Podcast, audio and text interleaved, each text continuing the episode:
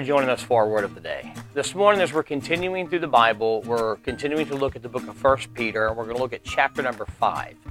Now, remember the context of the book of 1 Peter. Peter is writing to a group of believers in uh, Asia Minor, which is modern day Turkey, who are suffering extreme persecution from the Jewish religion, from the Greek and Roman government and they're being they're being hunted down, they're being martyred, they're being just being extremely persecuted for their faith in Jesus. And he uses the letter of First Peter to kind of remind them of their identity, remind them about what God has for them. But then look what he says as he's ending this letter in chapter 5, verse number 7.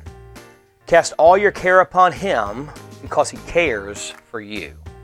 Now, this is a, a very short verse, but it's a very powerful, powerful verse. Remember, again, who he's writing to.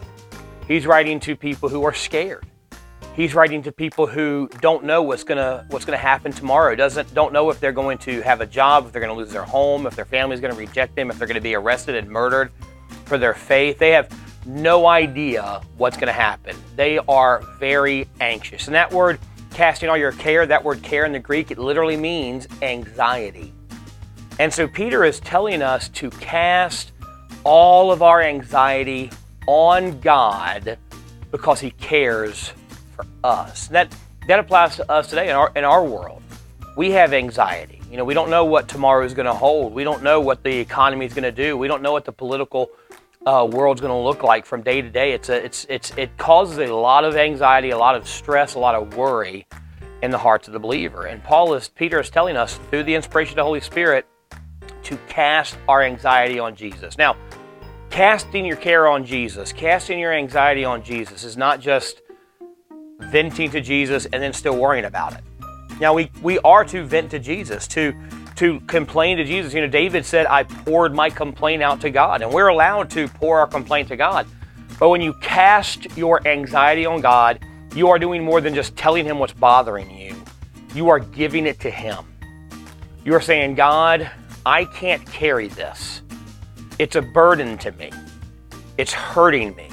So I'm going to give it to you. I'm going to place it in your hands, and I'm going to trust you to do with it what you see best. I'm going to trust that you are my loving Heavenly Father. I'm going to trust that you have the best in store for me. I'm going to trust that you're going to work everything out for my good and for your glory. So, God, I'm giving it to you, and I'm not going to worry about it. I'm not going to lose sleep over it. I'm not going to lose I'm not going to lose meals over it. I'm not going to let it bother me or worry me or concern me. I am giving it to you because you love me and you have the best in store for me. That's easy to say, but it's hard to do.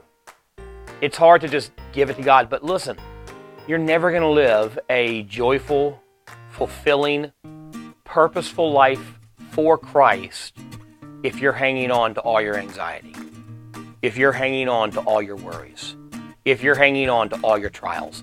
Give them to God and trust Him to do with them what is best for you. Thanks so much for joining us for our word of the day. Be sure to join us back here tomorrow as we continue through the Bible. Have a blessed day.